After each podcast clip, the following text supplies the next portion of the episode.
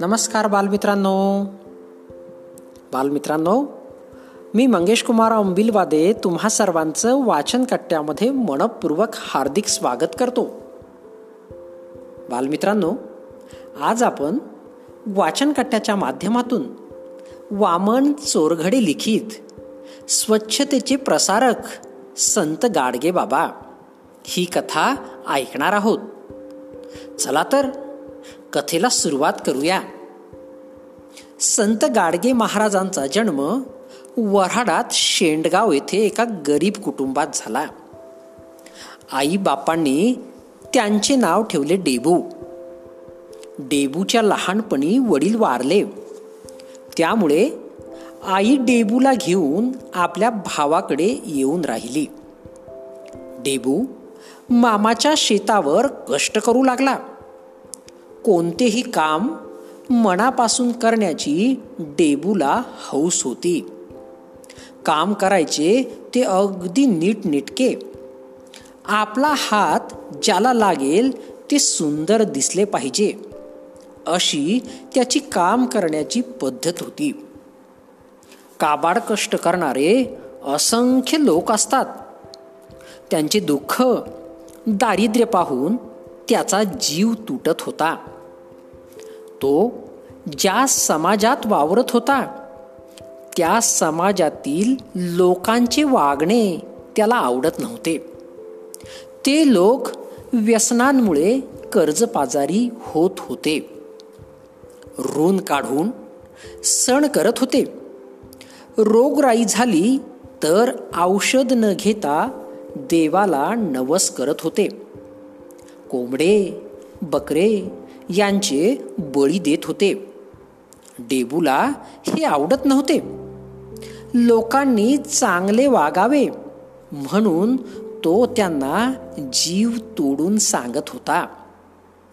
लोकांच्या भल्यासाठी जीव तोडून राबणाऱ्या डेबूला एक वेगळाच अनुभव आला.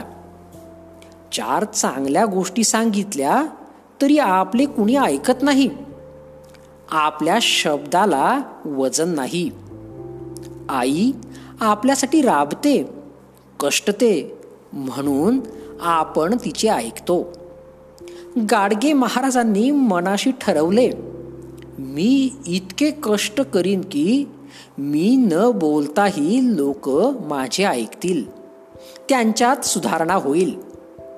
वयाच्या एकोणतीसाव्या वर्षी गाडगे बाबांनी घरादाराचा सगळ्या सोयऱ्यांचा त्याग केला. सगळी माणसे हे आपले सगळे सोयरे सगळे विश्व हेच आपले घर असे मानून ते वावरू लागले.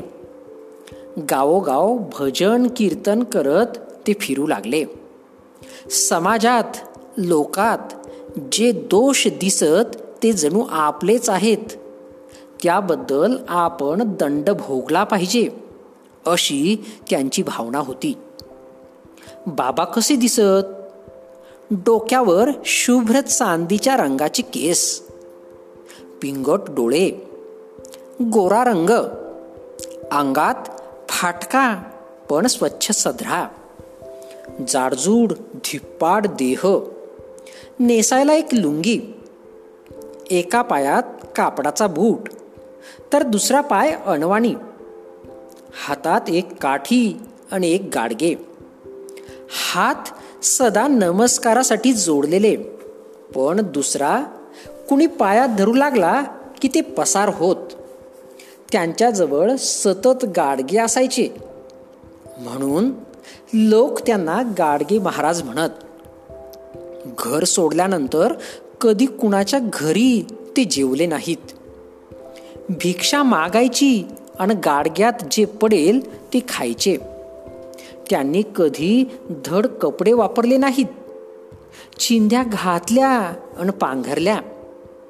झोपायला फक्त एक तरट किंवा घोंगडी. उशाला हाताची घडी. कुणाकडे भीक मागायला जावे तर त्याने म्हणावे तू तर चांगला धडधाकट आहेस. माझ्या घरची लाकडे फोडून दे. मग देतो तुला भाकर. बाबांनी म्हणावे द्या कुऱ्हाड. कुऱ्हाड हाती आली की घणाघण ढलप्या पाडून घाम गाळावा. मालकाने भाकर आणायला घरात जावे. तोवर बाबांनी कुऱ्हाड ठेवून पसार व्हावे. बाबांचा पत्ता लागायचा नाही. तहान पर्वा कोण करतो? भजन कीर्तन उपदेश हाच त्यांचा ध्यास. गाडगेबाबांच्या कीर्तनाला दहा दहा हजार लोक जमू लागले. त्यांच्या पायावर डोकी ठेवायला लोकांची झिम्मड उडू लागली.